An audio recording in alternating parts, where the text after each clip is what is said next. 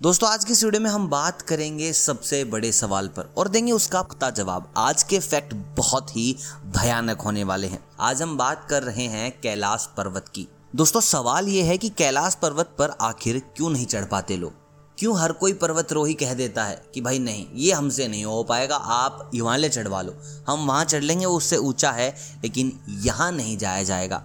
तो चलिए आज देते हैं इस सवाल का जवाब और बात करते हैं कुछ ऐसे फैक्ट्स की जिनकी आपको कोई भी मालूम नहीं है। उससे पहले आप मुझे कमेंट करके बताएँ कि कैलाश पर्वत इंडिया के अंडर आता है या फिर चीन के अंडर। तब तक हम चलते हैं कैलाश पर्वत के इस क्वेश्चन के ऊपर कि यहाँ पर लोग क्यों नहीं चढ़ पाते। देखिए, हिंदू धर्म में कैलाश पर्वत का बहुत ज़्यादा महत्व आपको पता होगा, क्योंकि यहाँ पर खुद भगवान शिव का निवास स्थान बताया जाता है। और सोचने वाली बात यह है कि देखिए सात हज़ार से ज़्यादा लोग इस पर चढ़ने की कोशिश कर चुके हैं। लेकिन भाई कहते हैं कि नहीं चढ़ा जाएगा नहीं चढ़ा जाएगा और नहीं चढ़ पाते।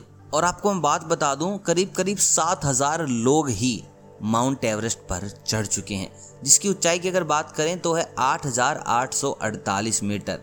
और वहीं अगर हम बात करें कैलाश पर्वत की ऊंचाई की तो वो करीब करीब 2000 मीटर कम है माउंट एवरेस्ट से, जिसकी ऊंचाई है 6638 मीटर।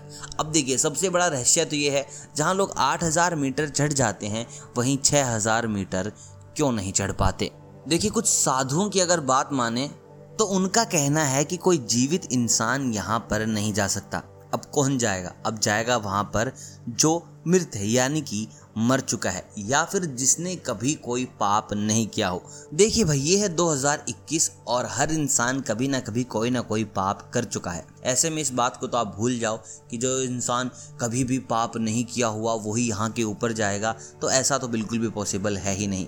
अगर हम बात करें साइंटिफिक टर्म की तो देखिए ये थोड़ा सा मुश्किल इसलिए भी बताया जा सकता है, क्योंकि अगर आप माउंट एवरेस्ट पर चढ़ते हो तो यहाँ जो चढ़ने का एंगल है, वो है फोर्टी टू सिक्सटी डिग्री का।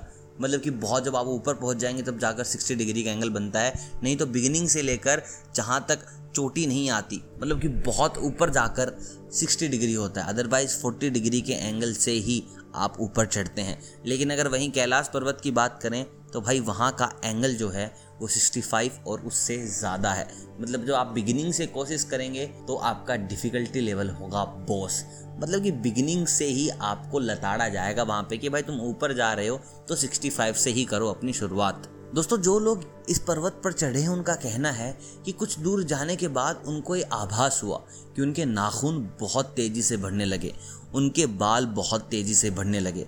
अब इस चीज़ का क्या कारण हो सकता है? उनका कहना है कि यहाँ पर बहुत ज़्यादा रेडियो एक्टिव किरणें हैं, जिनके चलते उनको समझ नहीं आता कि रास्ता किस तरफ़ जाएगा कैसे रास्ते को देखें, आगे जाएँ, पीछे जाएँ, वो बिल्कुल हैंग होके रह जाते हैं कि क्या करना है, क्या नहीं करना है। और आगे चलकर उनका हाल कुछ ऐसा हुआ कि वो वहीं से दबे पाव वापस आ गए। दोस्तों, एक पर्वतरोही हैं जिनका नाम है सिस्टिया को उन्होंने बताया था कि जब कैलाश पर्वत के पास गए और जब उन्होंने कैलाश पर्वत को देखा और फील किया कि मुझे आज चढ़ाई करनी है तो उनका दिल जोरों से धड़कने लगा। उनका बीपी डाउन हो गया, शरीर के रोंगटे खड़े हो गए और उनके जहन में बस एक ही सवाल था, क्यों? क्यों करना है मुझे? ये नहीं होगा। और वो वहीं से वापस आ गए।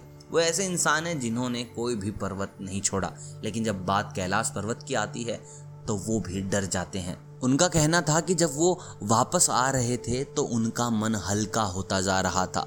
उनका बीपी नॉर्मल हुआ और उनका जो बेचैनी थी दिमाग में, वो भी कम होने लगी।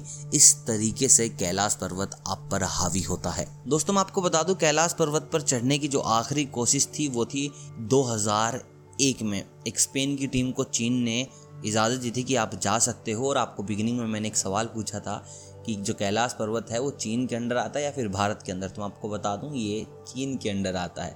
ये हिंदू धर्म का है, यहाँ पर शिव जी स्थापित थे। आज भी लोगों का मानना है कि शिव जी का निवास स्थान वही है।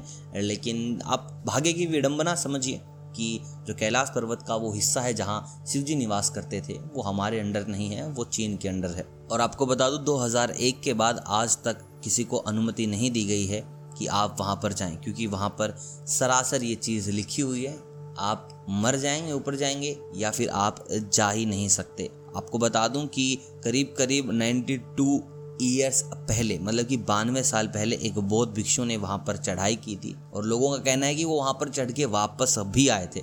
लेकिन वापस आने के बाद उन्होंने किसी से कोई भी ताउम्र, कोई भी बात नहीं की। अब देखिए इसका मतलब क्या है, क्या नहीं, लेकिन साइंटिस्ट का यही कहना है कि यहाँ पर मौसम बहुत ज़्यादा रंग दिखाता है। आप यहाँ जाएँगे तो रास्ता भटक जाएँगे, इसलिए लोग नहीं जाते। दूसरी सबसे बड़ी चीज़, यहाँ का जो चढ़ाई का एंगल है वो 65 है, जो कि इंसानों के लिए पॉसिबल नहीं है। और आपको बता दो, अगर इंसानों के लिए पॉसिबल नहीं है तो यहाँ पर आपको जानवर भी नहीं दिखते। कैलाश पर्वत पर ना कोई पहले गया है, और ना ही शायद कोई आगे जाएगा। भगवान शिव की नगरी में जाना इतना आसान नहीं। अब मुझे कमेंट करके बताएँ कि आपका इस बारे में क्या ख्याल है? क्यों लोग नहीं जा पाते? और वीडियो अगर पसंद आए हो तो वीडियो को ज़रूर लाइक कीजिएगा। चैनल को कीजिएगा सब्सक्राइब अगर आप नए हैं तो। मैं मिलता हूँ आपसे बहुत जल्द फैक्ट्स की एक नई दुनिया को लेकर। तब तक आप सभी को अलविदा।